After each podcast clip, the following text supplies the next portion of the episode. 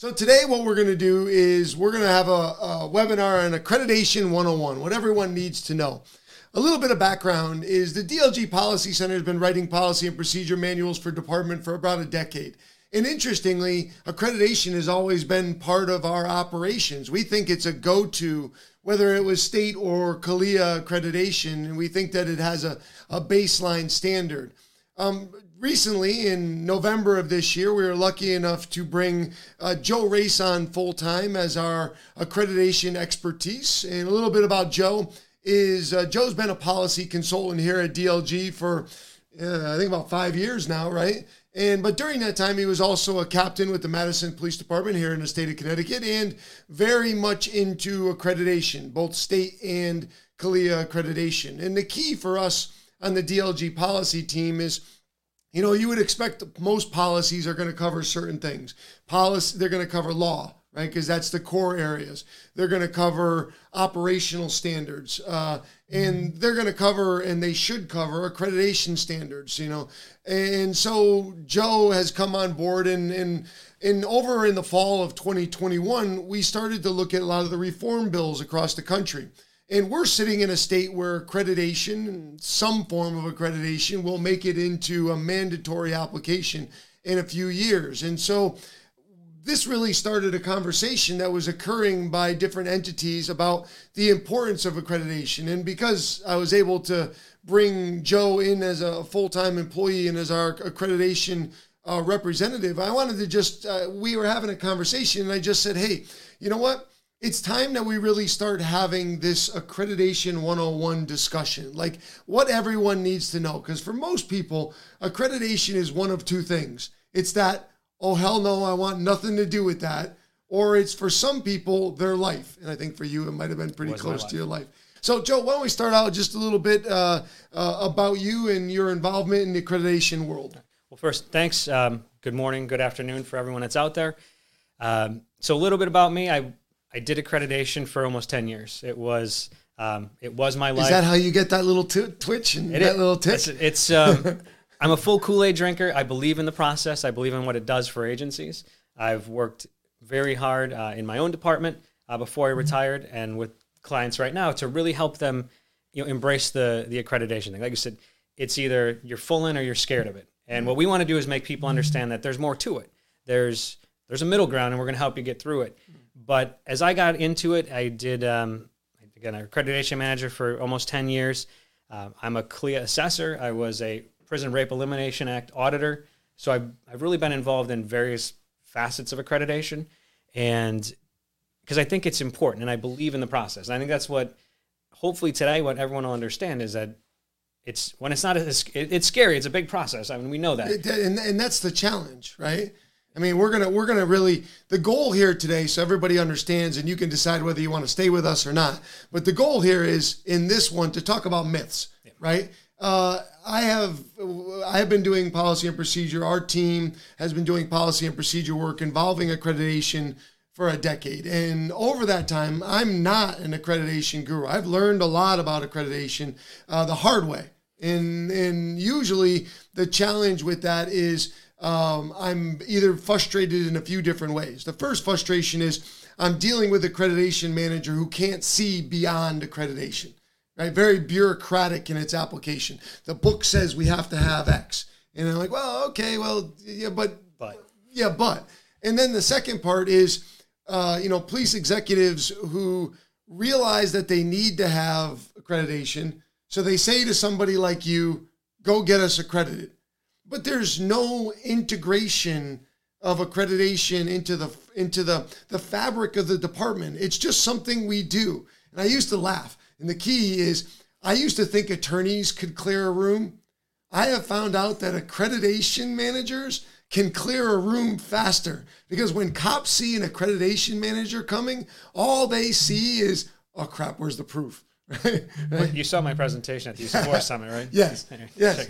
All right. So let's dive into this a little bit. And, and I want to start out with just on the non expertise of accreditation, but the focusing on policies and procedures. And, and the key area here is that everybody needs to have this discussion. And the key is I see people say all the time, uh, accreditation is a defense to liability. And whoever's telling you that is a 100% misrepresentation of information. I believe personally, DLG, and the only thing I can control is is the name on the wall behind us. But other than that, is I believe personally that accreditation is a benefit. Uh, anytime we limit inconsistency amongst departments and departments that are working near each other, that there is a benefit to that. But I have always called accreditation the basement floor. And for those of you that don't have basements, that's the thing underneath of our house, right? The basement floor, meaning I personally think everybody should be at a basic accreditation level. But for the liability issue, which people, I, you know, uh, we often see some of the entities out there will say, oh, this is going to help you with your liability. You will never hear DLG say that. We will say, we are focused on constitutional policing and we hope that it will help you with your liability. But the one thing that we want you to be aware of is after eight years of being a litigator in police defense group, uh, in police misconduct cases, I never walked into a federal courthouse and had a judge say, "Oh, Eric, your client's accredited. Oh yeah, we can go home." It's it, what I would say to that. It, it that's true, and I think, like I said, it, it doesn't get you out on summary judgment, but what it'll do, hopefully, is it makes you look at your procedures. Right. And so it's not going to defend you from liability per se, but if you're keeping up to date on on case law, on standards, on constitutional policing principles, hopefully it does help you in that role. Just not it's not a it's not a shield. And I think that some some people have that idea that this is they're going to hold it up in front and be safe, but there has to be more to it. And I think that's that's how we approach it. Is it's part of it. It's part of uh, overall you know liability strategy, if you will. Right. But there's no nothing is going to protect you 100 percent. And like I said, it's going to make you day in and day out look at your operations. And that's what's going to help you in the liabilities. And, that, and that's a great point, Joe, because that's the important part of this is that it's making you continue to evaluate what you see. The old days of policy and procedure operation, which all of you, and see, let me just make sure I start here, take a pause here too, because the key to this webinar is everybody who's watching it probably doesn't need it. right? True. Because everybody that's watching it is like, oh, is probably an accreditation junkie. Like, is probably already well versed in the application. So, you know, and, and that's one of the things that we're trying to push here at DLG is that we want to make sure that we can get this uh, to the next level, which is this has to be more than just an accreditation manager job. This has to be a command staff job. This has to be a supervisor's job. This has to be a police executive, a CEO, a sheriff, knowing exactly what the big picture is and not just allowing somebody in the back room to, hey, are we going to make accreditation this time? That that's that's not making it the fabric operation, right? It has to be institutionalized and I think it takes when we talk about how long this process is going to take, that's it. It has to be it takes years because it's it's getting the policies, it's it's the officers and other staff members generating proofs and over time it just it will become the way you do business but it has to be buy-in from the top it has to be and it takes a lot as, as we know to get a, room full of officers to get involved uh, to get them to believe in the process so i think with that to to become that fabric and i think that's why it's so important we get on this now again looking in connecticut december 31st 2024 being a, a tentative deadline right now um, well, it's the, it's the law right now. It could it, could it change. Is what it is, it is. right now. Right? Um, but it's going to take that long and then some to institutionalize. I mean, it'll take that long to get your policies done, but it's going to take a cycle or two to institutionalize these ideas. And and when I've had the luxury of traveling across the country to different CALEA on sites and different departments, you can see the departments that have, have institutionalized this whole process, and it's it becomes a, a fine working machine. But it wasn't easy, and there's no every accreditation manager, every chief that started the process will tell you it, it's a battle to get everyone on board and understand partly because of all the myths that are out there that it's you know it, it just takes buy-in and it, it's hard as we know to get to get cops to buy into a lot of things. And this this takes a lot of it. And you know i said the harmful part i guess not the harmful part but in the house bill in connecticut in particular for those of you in connecticut with us it's put in a it's a it's a noble endeavor but to have it worked into this this legislation I think does it a disservice. And it kind of makes it, it a challenge because everyone looked at this bill as punitive. So when they look at it now, they're saying, why are we being punished to do it? And it should never be like that. And that wasn't the point of accreditation, and it shouldn't be the point or the philosophy of accreditation. So that's what we have to overcome as well with with this, you know, the troops on the ground, they have to understand that this isn't punishment, but it's going to help you do your job in the future. And and that leads us to our second myth, which is one of my favorite myths, which is accreditation is not equal to constitutional policing. Um, and unfortunately, I say that, and I, I get a lot of pushback for that, and I get a lot of uh, you don't appreciate accreditation. A lot of times, you know, someone's going to pick up the phone and call Craig Hartley or Travis over at CALEA and complain about me, and and I like the opportunity to be able to defend myself and say, no, no, that's not what I'm saying. What I'm saying is accreditation, CALEA or the state accreditations never came out and said, hey, if you do everything we tell you to do, you've done constitutional policing. And and I don't think it's possible in a world where constitutional interpretation is a continuous process of legal cases that any accreditation would try to meet a constitutional policing application. And remember one thing is that we do have departments in this country that are accredited under Department of Justice consent decrees. And if you're if you're willing to step back for a second and go, wait, how's that how's that happen? Like, how, how can you be accredited and be under a Department of Justice consent decree? And the answer is because accreditation gets you to the where where you should be. It doesn't get you to where you need to be. Well, that's been our discussion for, for ten years, as long right. as I've known you. I mean, right. we've had that that you know, back and forth. But I think we said before the foundation. Accreditation is your foundation, right. and I think whether it's CALEA or state will, will, can acknowledge they're not giving you a policy manual, right? They're giving you standards to follow that should be included in your policy manual. I mean, they're implying in their even in their model that there's more that has to be in there. And I think, you know, we'll talk about some of the standards as we get into it, but if your standards, if all you use is a standard, you're missing a lot of information because the standards themselves will say you have to have a process for something. And if your policy says we have a process for something, you're missing out because what's the process? That's what we need to know. And so that's what when we, we talk about constitutional policing being broader than um, you know, accreditation. Again, we we agree that accreditation is is again a noble endeavor and it's important, um, but there has to be more to it. Again, you can't. CALEA and the state are not giving you a policy manual; they're giving you standards to incorporate into that manual. I think which, that's the important. Which means there's discretion. There's discretion. That's the issue. And then let's the last myth that we'll hit on, which we'll get into more detail on these myths, but but I love uh, when they love because most of you who do accreditation are going to love to hear this come out of our mouth, hoping that your boss is hearing, is listening to this. Is that it's not easy, and it's not a quick process. It, it takes time, and it takes money, and it takes energy to do it correctly in order to make that the fabric. I mean, if you haven't, um, we've been around, and Eric's been around, and I've been around to different departments, and you ask them, you're like, "Tell me about your policy manual," and they kind of look at you and you say one of you has a manual that's slightly canted on a piece of paper. It's been photocopied so many times that every dust speck in the last 25 years is there. Still got typewritten print yeah. on it, right? Like, and you still, there's whiteout and everything. And you say, no, please don't raise your hand because you don't want to single them out. But there's policies like that. If you're there, this we isn't a problems. this isn't a two year process. This is three, four, five years that it's going to take. I mean, and, and not to disparage your department or anything like that. It's just going to take a lot of work to get the policies up to speed and then throw accreditation in on top of that. And you, it's not just that you, you finish your policies, you flip a switch, you get to be accredited.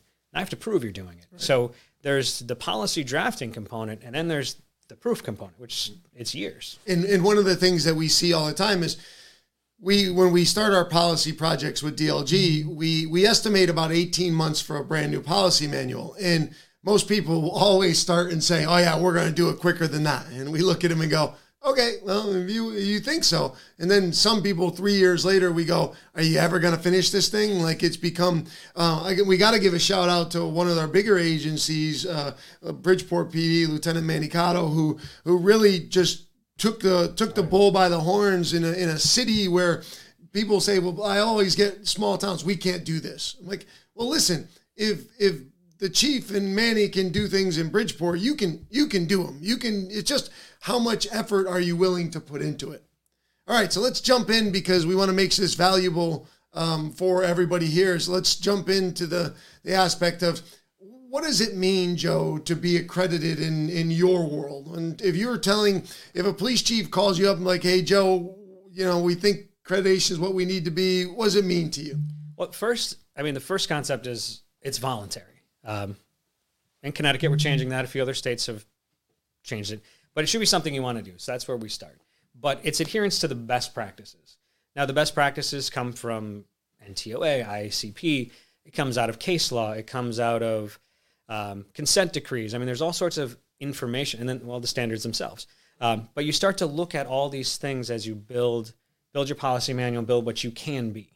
And as you look at that, you work it into your department, and you look at the and you, you, take your, your policy manual as, as the foundation and you start to finesse it. And that's what we do a lot with our clients is we help work in there to make it work for your agency. Right like we, we call it departmentalized. Departmentalized. Because because you know we're not we're not selling books here, and that's what that's what we see. We get other people might sell policy books. We don't sell policy books because we we think that if you just sell a policy book, it's a band aid. It's not it's not addressing the issues. We want the department to flip over some stones. We want them to really look at what they're doing and why they're doing it, and then we're going to kind of look at them and say, well, "Why are you doing that?" Uh, and nobody that, knows, right? and that's it. Well, and that's I mean, you've said it thousands of times in your training. If you don't know why you're doing it, stop. Stop. Now we got to change it. We got to fix it. And so many departments do it. And listen, law enforcement is steeped in history and tradition. We know that. Um, but we're some of the slowest to move. We we don't want to change anything. We hate change. We hate the way it is. We know all that. So it becomes a challenge, and that's why when we talk about you know departments want to get through in six months and then 18 months, two years later, it's because of those challenges of we're going to challenge you to change your policies. Right. And we're going to make you look at it and make sure that the lieutenant, the captain, the sergeant all have duties in these policies and that and then we're going to make you do them. And I think that becomes that's where it starts to slow down when all of a sudden again, the standards are there and that that's great and that's the minimum you need. We're going to help you get other standards in there that are going to help you function as an agency. And I think that's the important part. Now, I mean, what should meet reaching an accreditation standard? What should it mean for a department? I think it's huge. I think that it needs to be it's a badge of honor whether you're looked at on, on the state level or not. I mean, even if you get state accreditation, it's a badge of honor and it should be looked at nationally. You go down the CALEA path um, or IACLEA if you're a university, that's a national recognition, international recognition, and I think that's huge. I think we don't give it enough credence. I think within the agency, you know, so many times you see officers that say, um, "Well, this is the chief and the accreditation manager," But that couldn't be further from the truth because the chief and the accreditation manager aren't generating proofs. It's the officers, it's the staff that are out there you know, writing reports and keeping track of things and, and making documents and dispatchers are dispatching calls and we're getting sound bites. It's all those little things. That's where our proofs come from.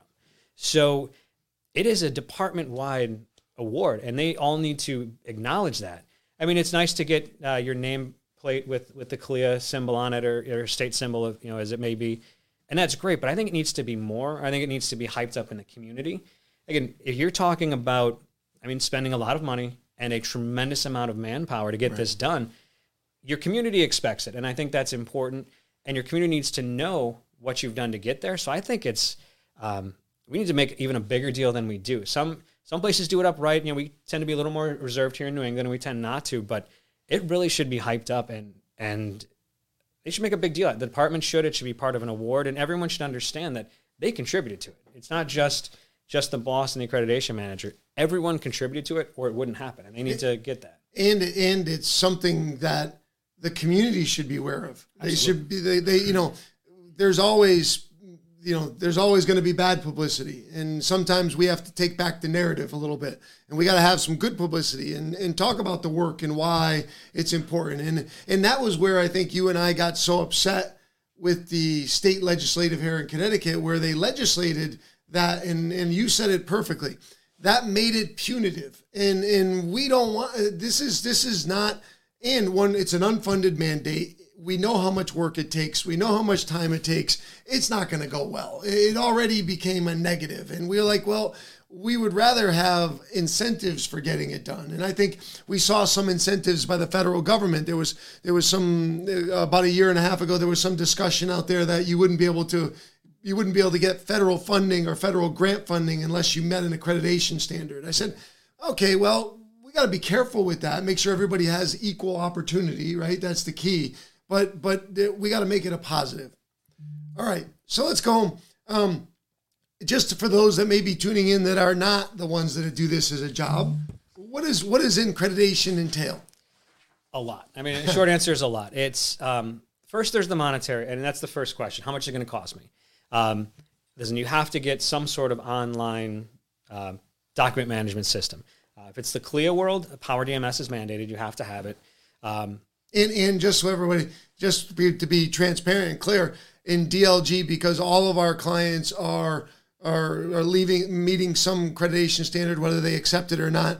Uh, we do all of our policy manuals in Power DMS. We have a very good working relationship with Power DMS, and we push Power DMS as much as possible to make it operationally sound, to bridge that gap uh, using technology with, uh, you know, with proofs in folders in in in all the applications. It also becomes consistent for for auditors or mock auditors, mock assessors, you know, regular assessors, because it's we're going to learn so many different kinds of software, and as we know in any agency, there's a plethora of softwares that we're all using. So this keeps the format pretty much the same, and it helps out, but it costs. So there's a cost associated with it. It's by the size of the department. Um, so that's your first cost. Then the second cost is the accreditation fee itself, and some state programs, there's no cost right now. Um, and there's a benefit to that. Then, you know, obviously the CALEA program does have a, a fee associated with it.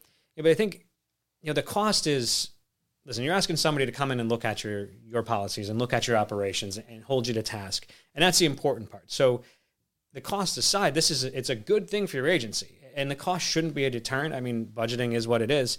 Um, but that's a, it's it's tough. But then you get into the next part and and it's the people, it's the man hours, and that's the one thing that um, probably one of the top questions we get. You know, one is yeah. about the bu- building. The second one is, do I have to put an accreditation manager in there full time?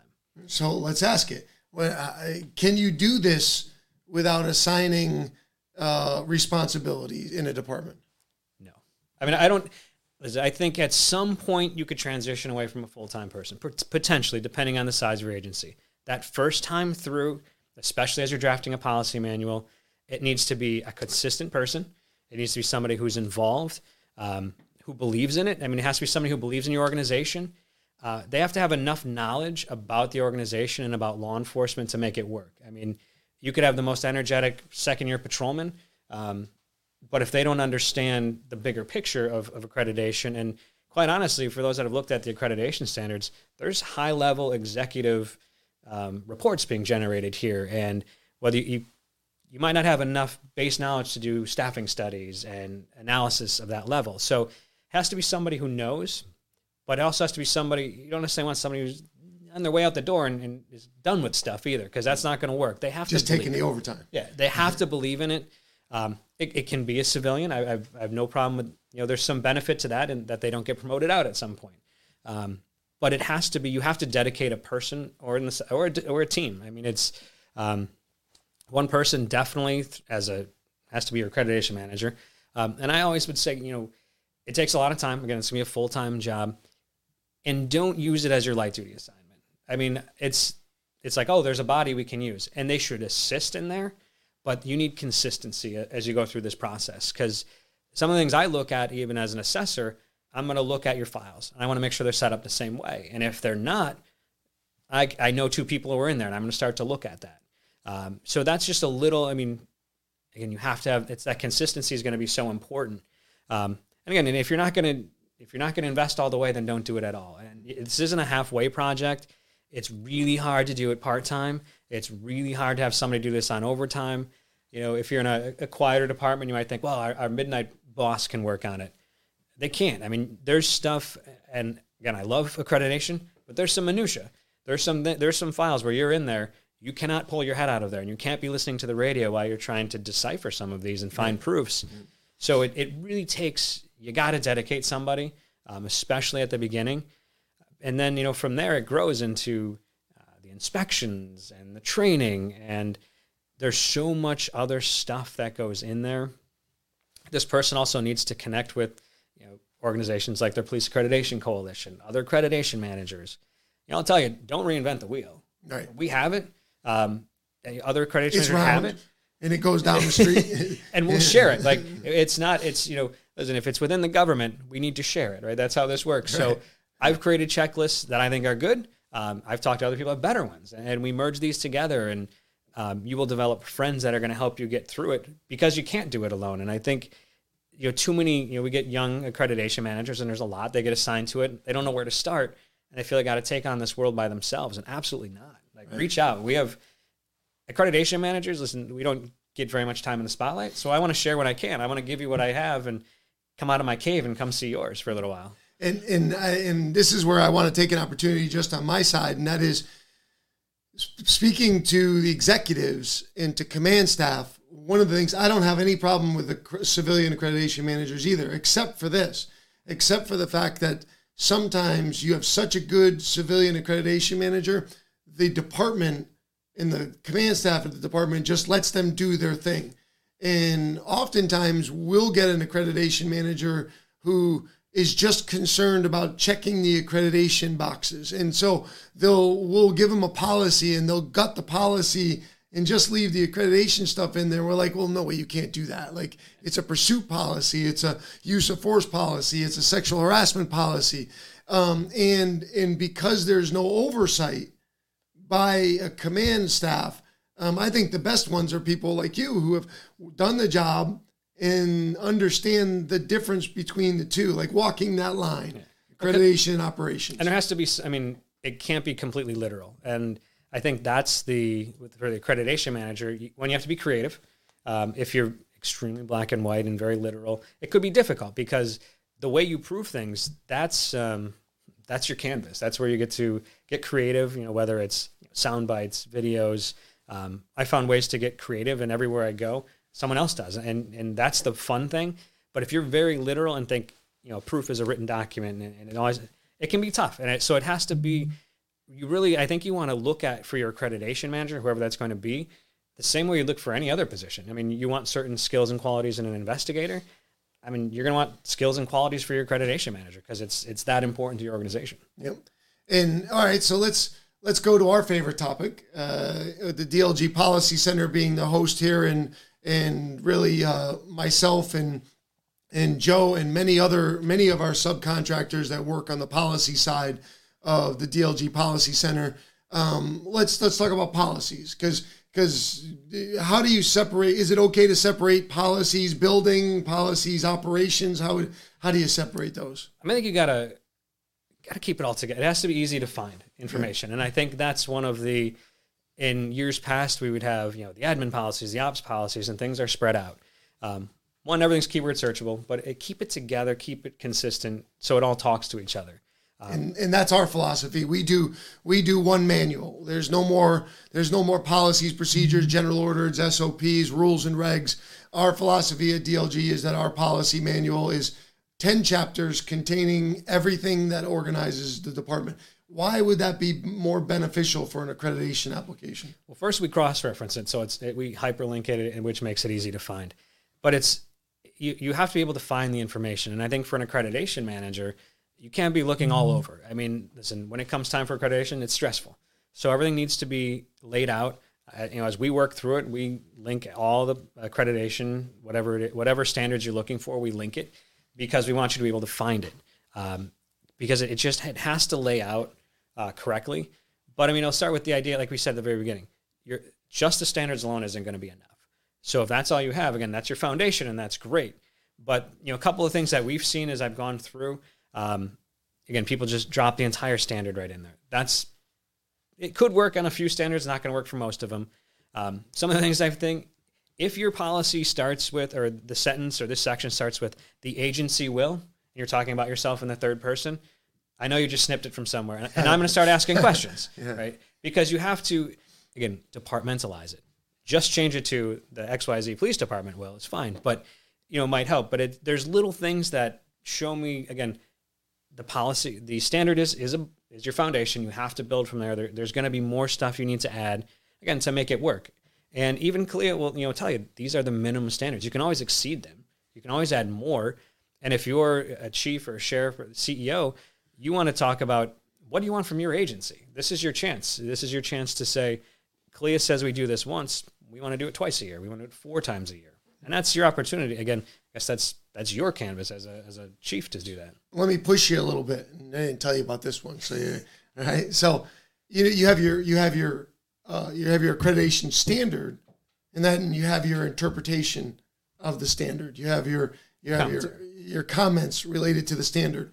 When you're developing the policies, how do those two work hand in hand into a department policy? Well, the so the standard is mandatory. You have to comply with the standard.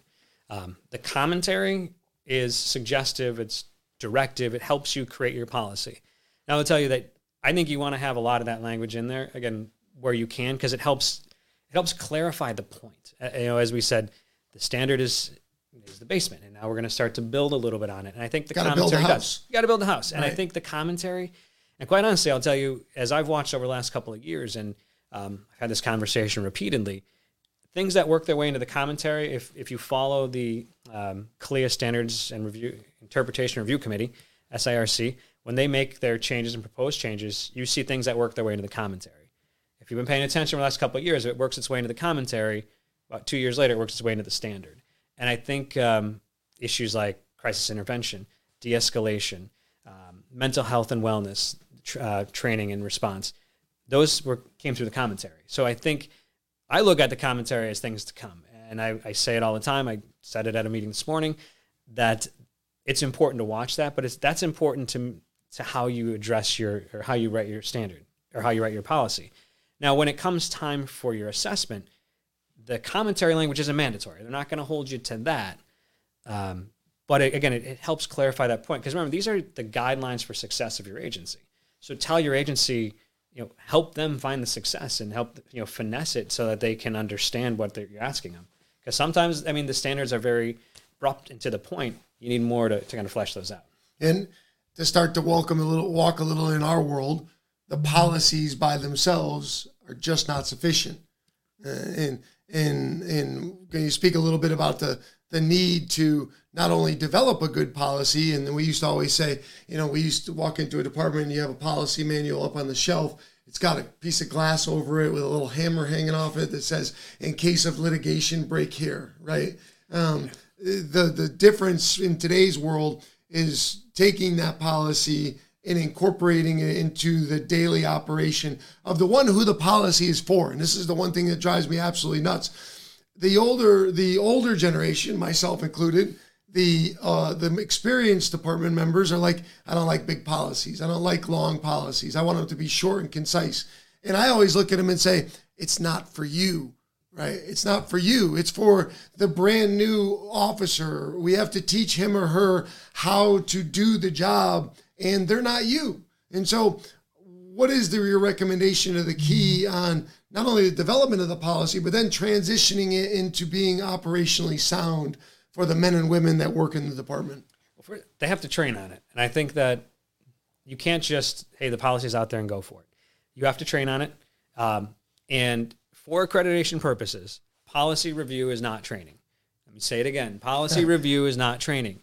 Have I been called out on that? I have, because you try, you're like, oh, we did the read and sign and we're good. That's not enough. So you have to train on the policy.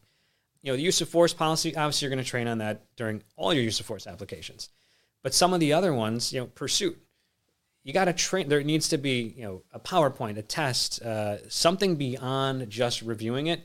Because at the end of the day, as, a CEO or training officer, you want to check that they're reading it. So you don't have to make it a three-hour essay exam, but maybe you want to your top ten or twenty points. You want to make those multiple choice questions or something, or you know, to get make sure your officers are thinking about what's in there. They're going to be held responsible for it. Help them, you know, focus on the stuff that's in there that's important. But again, you can't just review the policy, and that's And that's where I think this starts to align with litigation because even using, um, excuse me, even using Power DMS to add questions to the backside of a policy review, you're, and, and Chief Reynolds and I have this discussion all the time. You know, we always write, and I don't, I hate when they add, I have, I have received this policy. No, no. The, the statement should be, I have reviewed and understand this policy. That's what I need proof of in the litigation world. Not that you just read it. Do you understand it? And that's the benefit that you can get out of adding some test application to it. And, it's, and the question always becomes, you know, we do so much on the virtual platform, which is is great. It, it works, but yeah, you want to check up on that to make sure it's being, you know, ingested appropriately. Okay, so let's dive into the next area, which is one of the things that I find surprising, especially after we get to the end of these projects and we give them a, a list of now all the things that they, they've met accreditation standards. And I think one of the most surprising things that I have found over the years of learning accreditation the hard way um, from the application of policy development is how much training is required once you put all those accreditation standards into the policy. Can you touch on that a little bit? Everything has a training requirement. I mean, we'll always tell you again from a litigation standpoint, every new toy tool you deploy has to have has to have a training right. component, and that's a training component before you put it out on the road, not not let it go out and then do it because Murphy's law says night one will be the night it's used. Right. Um, but it's beyond, guaranteed. It's guaranteed. But beyond that, every other policy, or a uh, vast majority of the policies, have a training requirement. You will train on this annually. You will train on, you know, uh, your NIMS uh, policies and the ICS and how that all works out. You have to have a training on that. And again, training isn't policy review. There needs to be a practical application. Um, obviously, use of force and pursuits. Um, but you need to be training your employees on your early warning system, internal affairs. It, it just goes on and on. And then, I mean, there's specialized training for a lot of these roles. If you're a background investigator, you need training. If you're an internal affairs investigator, you need training If you're the accreditation manager, you need training. Um, you need to train your entire department on the accreditation process before your initial onsite. You know, so it just it there's so many little things in there. But yes, some of them are small and can be, you know, a smaller training, a few policies, a few PowerPoint slides, a quick quiz, and you're on. But you have to account for that as as the as a boss when you're doing your budget. How do you do it? Do you pull people off the road and do a you know four day death by PowerPoint and just hit them with all the stuff they need to know? I know? Hope not. I hope not. Yeah. Or do you just, you know, again, Power DMS, they can do it in the car, they can do it, you know, between shift break, whatever. Um, but there's a lot in there. And if you don't budget for that, you're going to be left at the end of the year going, we have all this overtime for, you know, 30 more hours of training for each officer or whatever it would be. Probably that many, but. And there's something that's important. And for, for our critics out there, they'd be like, okay, wait a minute, guys your, your Daigle Law Group's here doing this webinar, and they're talking about the importance of policy and the importance of training. And my response to all of you is going to be the same. My mission has never changed here. It's never changed. It will never change. And what I'm proud of is that the, the our clients that use our services, the goal of that is that they are better protected in their daily operations. Can I make them liability proof? No, of course I can't do that. And what really bothers me is that there's two things that happen all the time. After bad incidents, what we see is, well, we need more training, right? Of course. And then as soon as that's done, what's the next thing that happens? The budget has to go up. The budget doesn't go up. So what happens to the training? Cut the training. It cut the training. And, it's an amazing liability application to myself because if you look at the liability portion, the case law out there, one of the easiest ways to hit an, a Monell violation is failure to train. And CALEA and accreditation standards are trying to force you into those protections. Would you agree with that? I agree. I think, and it's, and these are the important things you need to be training on. Um, yeah. So I think it's, again, another way that the accreditation process helps you as an organization. It, it's, again, yes, there's a lot with it, but it's like you said, it's helping direct you towards the finish line, which is to protect yourself and train your agency and your employees and them going and, forward. And I guess the the concern part is is we use the word finish line, but we hear that a lot too, right? We just want to get it to the finish line. We just want to get it to the finish line. And one of the things that bothers us about is that uh, it's not when it's it, not over, right, Joe? I and mean, if you're an accreditation manager and um, if you've ever seen training I've done before, the last slide says it never ends. this is a it's it's a journey. Well, for everybody else, it does. I feel bad for the accreditation managers out because as soon as you're done and you check the box and you get to stand there and get your picture, right? And what then? Everybody come the next day and see whether you need help with anything. but I mean, and for those of you, I mean, you're literally the ink's not even dry, and you're changing over to your next. You know, you, you just finished in 2020. Now you're loading up 21 through 2024 and you're starting to find proofs the next day. I mean, if you're lucky, you get a day off, but after that, you're you're back in, and because you can't get behind it. And we'll talk about you know in other trainings we'll talk about time sensitive standards, but you get behind on those, that's the quickest way to derail your process. So, as the accreditation manager, it it never ends. So if you need closure, if you're somebody who thrives on closure, this would not be a role. It's not good. This is you're never going to get to that no, closure. Never. Uh, and you know, I need to I need to finish the projects, and and that's where I, I, have difficulty. But that's a great point. So let's move to that, which is uh, a lot of bosses don't understand because you know uh, the chiefs, the command staff. Okay, hey, we made it to accreditation. Great. Let's put John back to the road now because he's got six to eight months before he has to start again. We don't really need him yet. Joe could better use somewhere else. What what are these time sensitive standards and, and what's the importance of them if you have the ears of the command staff? Was it part of it? That was the old way, and I, I mean, you kind of let it slide for a little bit before you jump back in. Then we stuffed all the paper files. We don't do it that way because, again, in the CALEA world, um, and perhaps in some of the states, they're looking at you every year. So one, you have there is no you can't let anything slide. You have to be back into it right away and looking at it. But you need to find a way to track those time sensitive standards. Again, getting accredited is is tough. Staying accredited is even harder. And for so many different standards, there's you know annual reviews or annual analysis. And and one thing I would always caution everybody is a review isn't an analysis. And well, let's talk about that for a second. In your world, what is a review and what is an analysis? A review is is a spreadsheet. It's an Excel spreadsheet. I literally had that question yesterday. Um, it's an Excel spreadsheet. Sure, that's a review. It, it's it's data. It's just a data. Analysis is looking what's behind that data. You know, if you have a use of force, or if you're you know what's behind that, who's involved, Who's our suspect? Who's the officer? What type of call are we going to that's leading to this? What's the outcome? Uh, who is injured? You know, and you start to parse out all the. Now you're really looking into the data to see what's behind it because that's where the trends lie. And could it be a certain type of call is lending to more uses of force?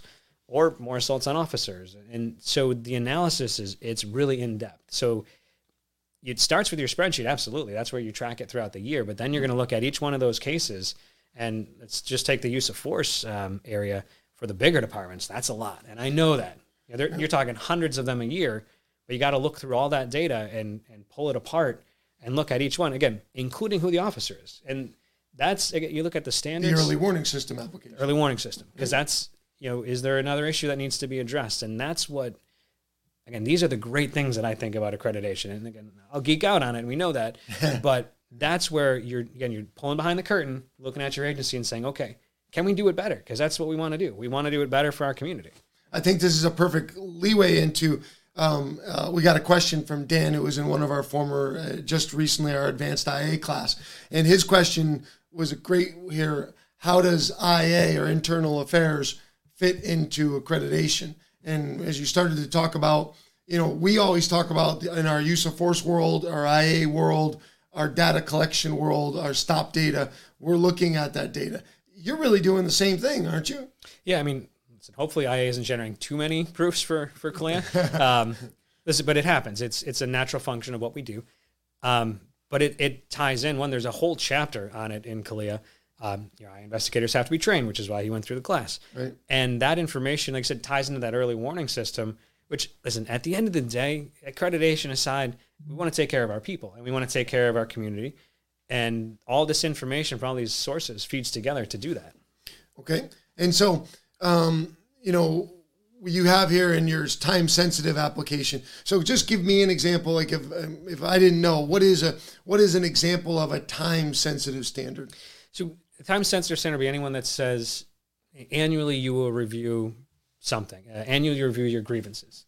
Um, so then you, you basically sit down, you take all the grievances filed over the past 12 months, however, you know, uh, you look at them, you say, you know, who's doing it, what's the source, uh, is there a trend? Again, you're looking at it to say, you know, accreditation isn't about perfection, it's about progress. So you, you look at it and say, okay, here's some problems. What's the cause of this?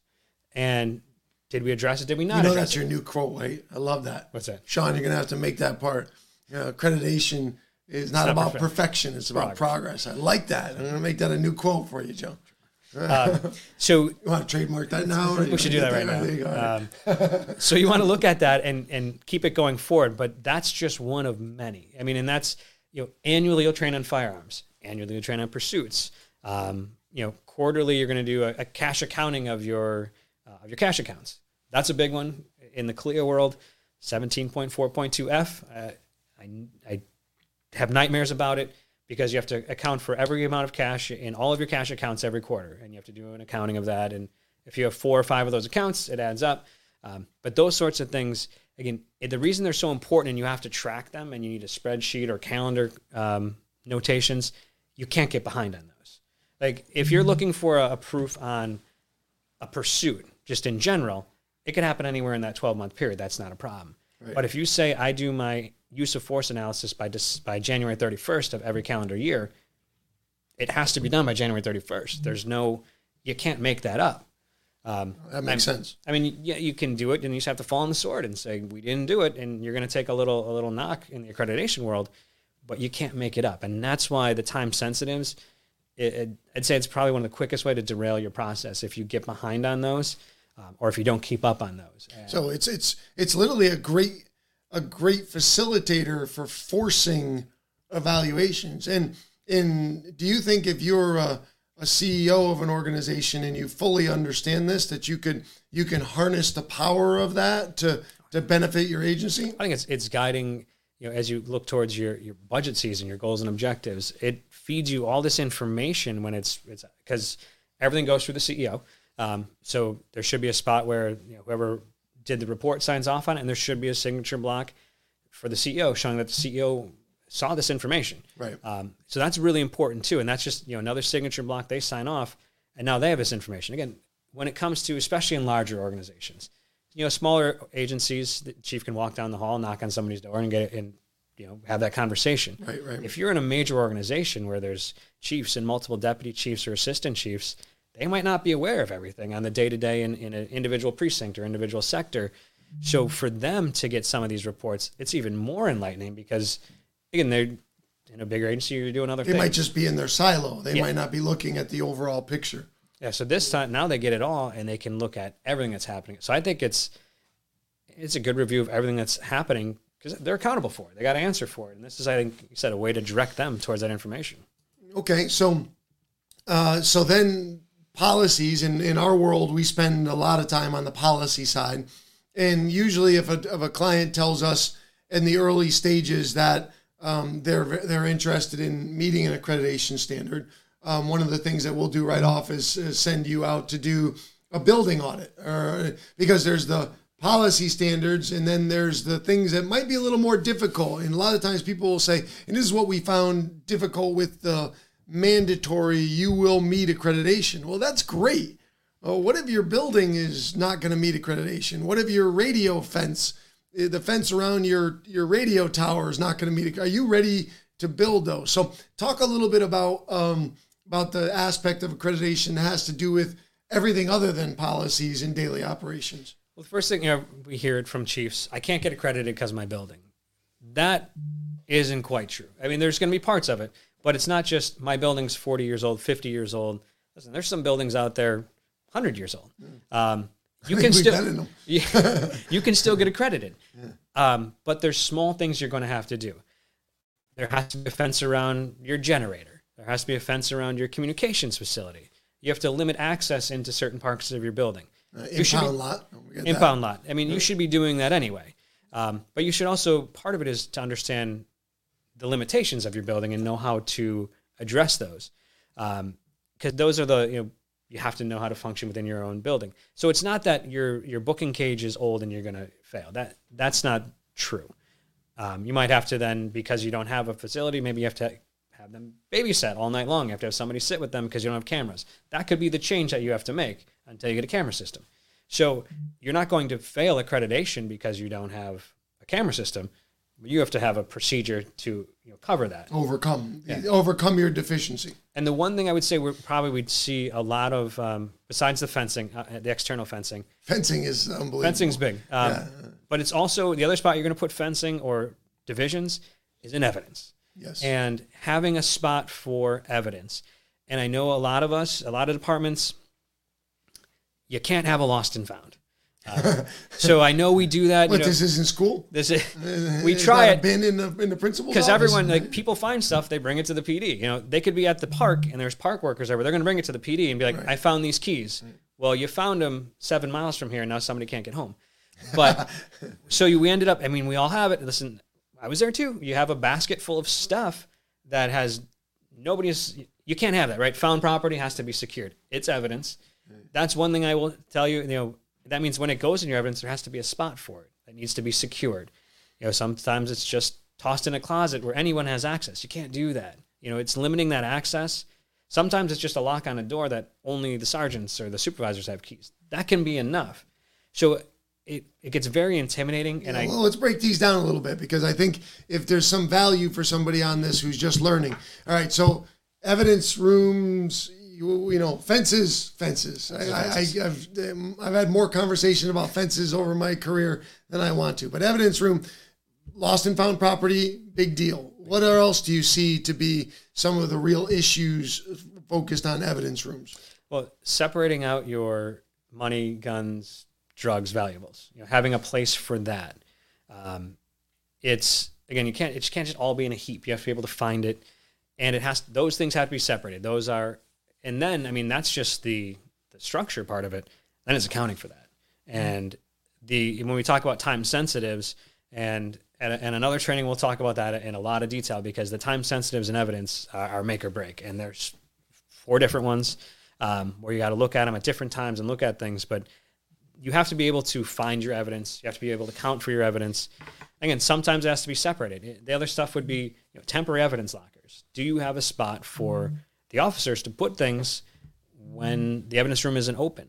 Because they need to be able to do that. They can't just leave it in a drawer. They can't leave it outside in records. Um, you need to have a bulk storage location. You know, again, and how you do that is up to you. It could be um, an open pen that you put something in, whether it's a bicycle or a bumper, um, and you lock it and then you drop the key so that it's secured so no one else can get to it. Again, your procedures can vary, but you just need to make sure you have a procedure on how to do that. And that becomes the big thing. And I said probably bulk evidence is one of the other big ones that um, too many places I've seen, you know, bikes, but you know, we find bikes all over town. Especially college campuses. Oh, yeah. Like you know, in, in in you know bedroom communities like Madison, Connecticut. You find right? bikes, you find bikes all over, and you bring them in and you put them in the sally port and that's not going to cut it. That's it's unsecured property, and it's not evidentiary in value for a crime, but it's still secured property, and it can't just be sitting there. So that's one because we all use it, we all dump it in the garage. Um, you need to find a procedure for that to make that a little more secure. And as as minute as that seems, those are the things that I see when I walk around on, on sites. Because every time you have your assessment team comes, whether they're mock assessors or the real assessors, the full assessors, they're going to walk through, and the first thing I'm going to take me to Sallyport, and you're going to open the door, and there's going to be bikes and a bumper and a scuba tank, like, who knows what. and you're like, what is all this? Oh, that's found property. And you're like, yeah. Then we start making notes, and you want me to start making notes. So evidence is our one of our our, our challenge areas, and the other one, well known to be challenge areas, is the booking facility. Uh, whether it's temporary holding versus medium time holding versus long time holding, which is all of these challenges. So, talk about some of the challenges that you see in booking facilities. Well, first, uh, the definition of temporary holding. Um, it's an ongoing debate. I would tell you, it's still, it was ongoing this morning um, as to what is considered temporary holding. So let's look at your state's definitions because that's very important. Um, you need to really figure that one out. Uh, but then in your holding facility, again, it's going to be how do you work around maybe the age of your building, the um, equipment in your building. You know, do you have a spot for your, your uh, detainees? Are they monitored? Are they mon- monitored the whole time? Do they have access to a toilet and water? Uh, how long are they going to be in there? If they're going to be in there, do you have provisions to get them uh, food? Do you have um, a place for them to speak with an attorney? Again, little things. I mean, well, big things on the constitutional standpoint, but uh, these are the little things in the that you need to you know have a policy for, including their their um, personal effects when you bring them in. You know, too often, again, you, you bring them, we put it in a bag, we leave it on the counter. That doesn't work either. It has to be accounted for. And you know, I'll say a lot. I've said it a lot of places. I know you're doing the right thing. You just have to document it the right way. And right. when you take their their and we're not good at that. We're not. No, we're not because we're, we're like just our our quality, our law enforcement. You know, we we can write good reports sometimes. We can do good investigations, but then when you're talking, this is this is administrative, and this is this is administrative minutia, and I know yeah. it, but you need to document, you know, that what you took from them. Eh, same thing like when you do a motor vehicle inventory. It's not just I looked at the inside of the car. I want to know how many pens were in there. You know, so you need to go through all of their stuff and document it. Because here's one thing I always see, and we do it a lot. You know, we don't we don't have put a lot of people in booking in general. I mean, we we PTA as many as we can, but you need to document it in and document it out. Those two things are, are two proofs. And again, they seem small, they seem minor, but it's important to do that because again, what is this? We're talking about the liability protection.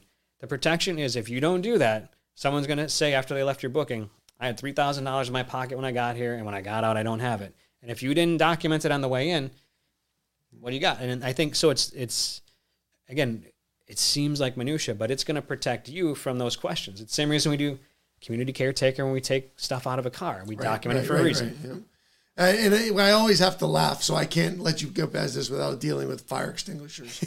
I mean, does fire extin- does the fire extinguisher company have like a, an in in accreditation or something? Because I have never seen more attention to one thing in any of the projects that I dealt with. Door frames and fire extinguishers are ca- caused me to lose a good chunk of hair. Well, I think it's all of our deeply held belief that we all should have been firefighters. Oh, is that it? Yes. Okay. So I see what you're saying. You know, so we walk through it. it. Listen, I hate to say it, you walk past a fire extinguisher. They have the tag, and it kind of flutters when you walk by. And we like shiny objects. You're like, ooh, shiny, and you look at it, and you flip it over, and you're like, that says 1994, hmm. and you're like, that thing doesn't even have dust in it anymore. I think somebody in the in the beginning stages of accreditation had a business interest in fire extinguishers because it's because, just it's an easy because it I mean in there's standards say you have to have it so you just kind of look and it it's just always there for the you know it's so simple. So it's an e- it's it's in your marine days it's kind of like a DI looking for looking for dust on the top of the light in the light fixture there's because it's easy. Yeah, you always know you're going to get it. All right. And again, right. It,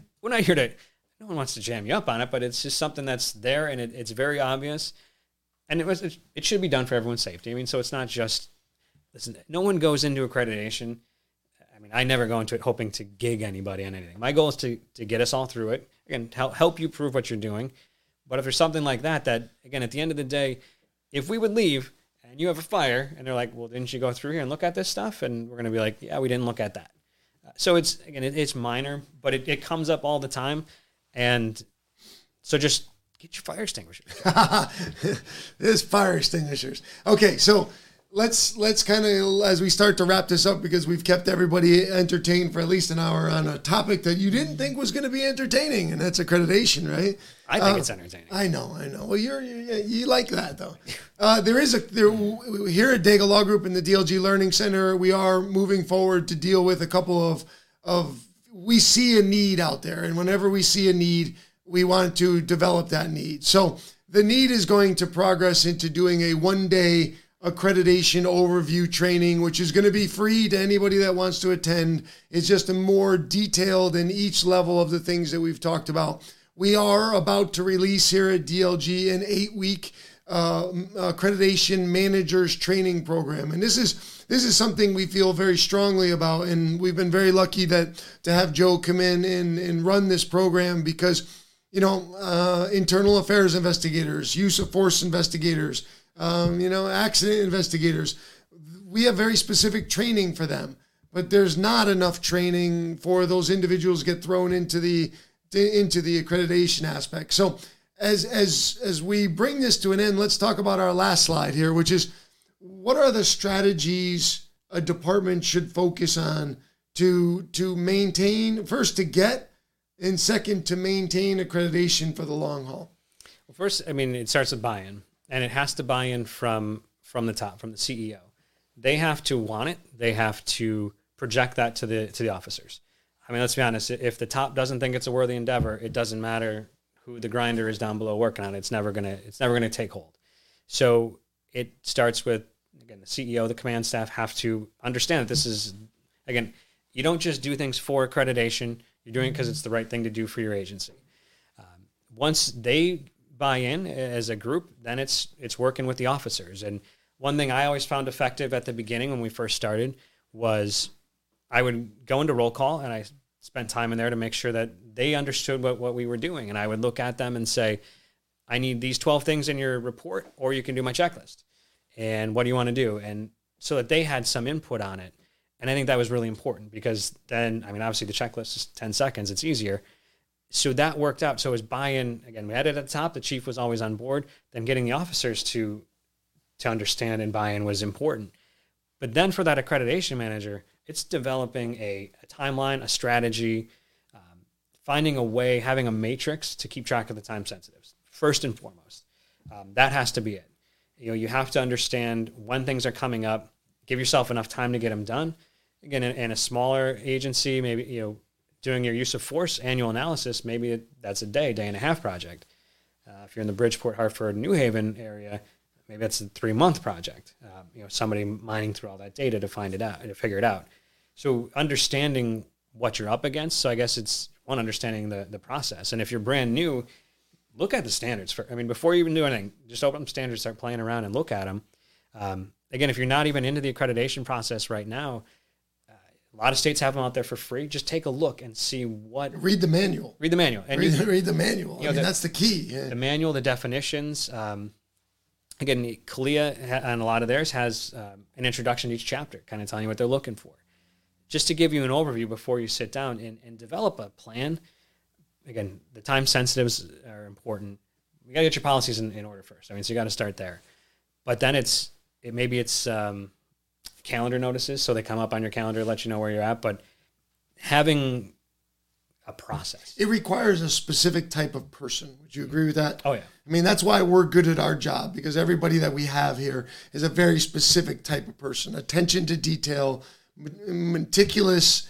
Um, you know, we, we use a lot of technology here. We know our limitations, and that's the key is that you have to know your limitations. And and and just to be clear, because I did get a comment from Jackie in the city of Portsmouth who said that she respectfully disagree about the accreditation manager being this should be civilian. We didn't say that. There's a, what we said is that the accreditation manager is, I agree with her, anyone who's willing to dedicate themselves, but there is a need for the sworn component to be involved. If they just make the accreditation manager civilian and nobody helps that person or gives that person the assistance that they need, you're going to have some challenges. Yeah, and I would say, and especially your first time through, if you're brand new to the process, um, I would say it, it will be more challenging to for a civilian accreditation manager to get buy-in if they're rolling solo, because again, there's there's the credibility aspect that you know sworn to sworn. Well, they come walking down the hall looking for proofs, and they become like, uh, "Here comes the accreditation manager."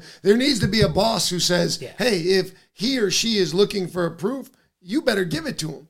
And, and I think it's it's just a you know what I like about the civilian accreditation manager is in theory they won't get promoted out of that position. And and there's an, a lot of things. I'll be honest, it got me promoted a few times. Um, so you get somebody in there who knows what they're doing and is really doing a good job. They're learning all this institutional knowledge. They will do well in the next promotional exam.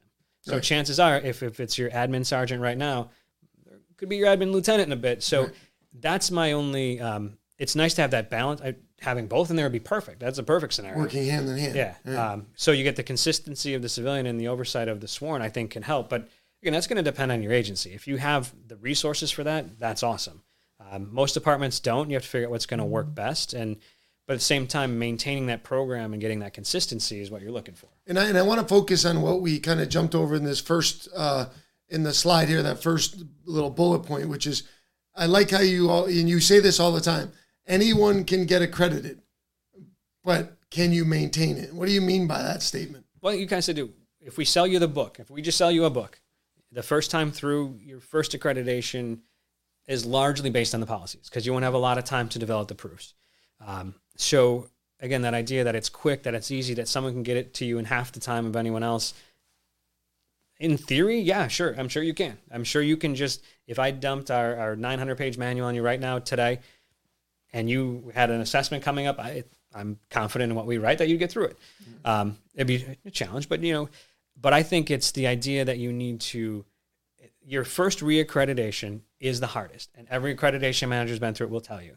Because the first time, again, you're brand new to the system, we want to see your policies, and that's the focus. The second time, prove it. And if you didn't Right. have solid policies the first time, now the chinks in the armor are really going to show And that so now you're, you know, you're seven, eight years into the process. That first reaccreditation is a challenge. That's the one. Every accreditation manager will tell you they lost sleep over that one. Um, it kept them up at night. It probably, it still probably haunts them, and it, it, it did for you know, for us, uh, for me. We also transitioned to the um, Power DMS at that point. So we went from the paper that was very comforting because we could touch it to going digital. And I remember for me, I was I had paper files and a, digital files and backup Backups. paper Yeah, because I was so nervous. You couldn't let it go. I couldn't let it go. No, so, so that was you know three years of doing that that. says nothing about your personality. Nothing you at all. that, Joe? Nothing Nothing, at at all. Not only did you do the right amount of work, you did double the did amount. double of the work because you know you, you knew it was going to crash. It didn't. Thank you, Power DMS. But um, so I, there's a. It's hard to keep it going, and then again, changes, promotions, you know, make it even more challenging. And then you throw in, you know, again, our state, the legislation created a lot of challenges and a lot of policy updates that had to be done in between. So not only are you maintaining your accreditation, um, you're changing to keep in line with constitutional policing. All right. So as we wrap up here, I got a couple questions. Let me see. You might might know the answer. You might not. Um, uh, Sue Quinn asks, so what about the states who do not that have not adopted accreditation? Does post certification qualify? Uh, California has recently passed a law to establish a committee to review revoked post certifications from officers under certain conditions. Um, th- that's what's your thoughts on that? Well, I'd a post um, is generally going to be different than accreditation. So post is your is more our individual officer certification, where um, accreditation is going to be you know a, for your whole department. So that'll be kind of different things. I mean, there's obviously a lot of the information from post we use in accreditation, but those are going to be slightly different. You know, for the states that don't have it, I want to say there's 17 right now that don't have accreditation. Um, I don't have a state accreditation program. A lot of the they turn towards CALEA.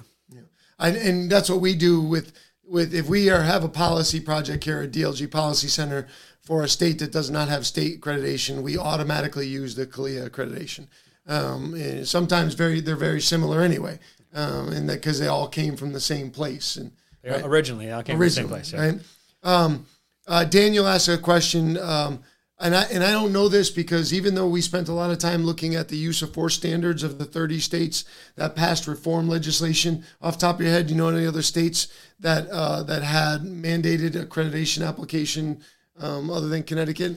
I would say Nebraska um, mandated it, and Florida, although they didn't mandate it, they um, kind of highly encouraged it in their legislation. Still voluntary, but I want to say the only two states that have talked about it being mandatory were Nebraska and Connecticut. Okay. Uh, here in Connecticut, with the, the state statute um, making in the police accountability bill, making it um, the bill does not specify you should be CALEA or state accredited. Where does that stand? Well, actually, it does. Um, and that comes from Tracy. The bill, as it stands right now, does say CALEA accreditation under House Bill 2006. Um, so uh, there is some movements to try to make that state-based accreditation, just because uh, it would be a lot um, for all the departments in the state to to meet a, a CALEA accreditation standard. But right now, it is clear. Am I'm accurate in that? Yeah, it's it's um, it is CALEA. There obviously is discussion. Um, chiefs of police and other organizations talking about it. You know, we hope to see our, the state program survive. Obviously, it's it's a fantastic program. Um, we're working on in, in different committees at Post Council to uh, strengthen the policy, make sure it's it's up to date and relevant as it can possibly be, in hopes that it does um, make it through this legislative session, which we found out today that it, it should It's be. there. It's on the agenda. It's on the agenda. So if we've been pushing it here at DLG with our, you know, using lobbyists and and our our friends in the different parts of the legislature to see if we can at least we just want to have a conversation. That's all. We want them to understand what the difference is and what they're mandating. Um, there was a question uh, Melissa asked about federal grants uh, requiring accreditation in order to qualify for the grant. Um, Melissa, I did talk about that. Um, so that was in the George Forum reform bill, a George, sorry, George Floyd reform bill that did not pass the Senate and died as of December 31st. There was some some guidance as to uh, federal grants being directly related to accreditation. As you all know, the the White House has put out just uh, three weeks ago that the president is going to now, because of the my opinion, because the George Floyd reform bill did not make it out of the Senate, that he is uh, he has already said that he's going to. Um, he's already meeting with IACP and other organizations because he's going to do an executive order. The question we have is whether any of that language will will come through on the executive order or when that executive order is coming out. So we don't know that yet. Stay tuned. Obviously, when an executive order comes out from the president, you're guaranteed that we're going to have a webinar about that here. Um, if you haven't followed us anything else, you know that we don't let stuff like that go by. That's for sure. Our job is to make sure that uh, you are updated as as possible. So, Joe, with that, um, well, okay, got a couple other questions that came in. Uh, basic, basic, basic. Um, and a lot of people are asking great questions, and I do appreciate it. A lot of questions coming in are saying, hey, how can we get this to our CEO to watch? How can we get this to our town manager to watch? How can we get this to our police commission to watch? A ton of questions coming in that. I will tell you that as soon as this is over uh, with our technology platform, it will be a, a, readily available video, and you will be able to then just share the video link. Sean, if I got that correctly, right?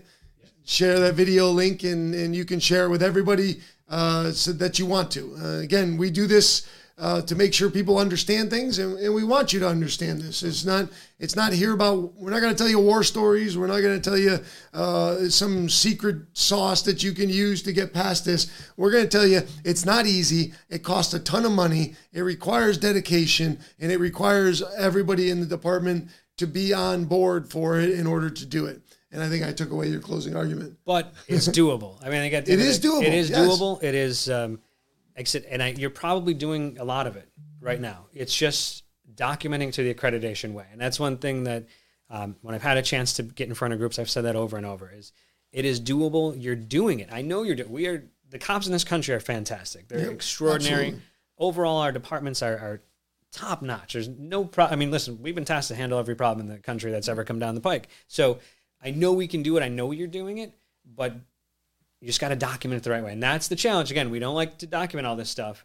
And that's where, again, your friends in the pack and everywhere else can help you get those forms and documents and, and get it done and prove it. Because I know you, we know you can. Yeah. And we know that there may be a bunch of you in not law enforcement on the call. We deal with correctional agencies, we deal with uh, sheriff's departments, with police departments, uh, accreditation across the board in different areas and and I'll give it to put it back to you for closing thoughts as we wrap this up. Well, one, uh, thanks for spending time with us and, and listening to us talk about this. Um, like Eric said, we're going to have a couple other trainings coming up. Uh, we're looking right now at February 22nd to be a, uh, a one day. We're going to start a little bit later, 10 o'clock, so the so those of you on the West Coast can join us at, at a reasonable hour. Um, and still get done in time for our East Coasters to make it to dinner. Yeah. So absolutely. we're going to do that on the 22nd, starting at 10 a.m. Eastern. Um, again, it's going to be free. We're going to sit down. We're going to go into a lot of detail about all these subjects, and then from that, we're going to lead into a eight week class, uh, which is going to be probably two two to three hours uh, every. I think we have it set up for Tuesdays from April 6th through about May 25th, and it's going to be a class similar if you've taken the IA classes here. Uh, forum questions. We're going to have some sort of um, project towards the end to, to show that you're we talked about training, how important it is to prove that you're doing it. Right. Uh, but we're going to work on that. So what we want to make sure is, is if this is going to be the mandate and this is going to be what, what people are asking for, we want to help you do it. And so that's, um, you know, we're excited to bring those to you. It's going to be from right here in DLG, DLG headquarters, DLG studios. So, um, you know, reach out as, you know, you have our emails. If you have questions along the way, just reach out. Again, we're always happy to, yeah. to share. I mean, that's what we do here, you know. And for those of you uh, that don't know us, you know, our goal is one-stop shopping to assist any agencies with uh, their needs, policy, training, testing, consulting services. That's what we do. That's our mission. Uh, I will wrap this up by saying thank you uh, to all of you that are dedicated to making your departments better, to making your departments more effective, to making your departments operational, operationally sound. Um, people don't tell you enough uh, thank you for all the hard work that you do. And we know how hard it is because we do it for a daily job here. And so, on behalf of all the men and women at DLG, staff and contractors, we thank you. We wish you uh, well. We hope that you're safe, and we hope to see you soon. Thank you very much for participating.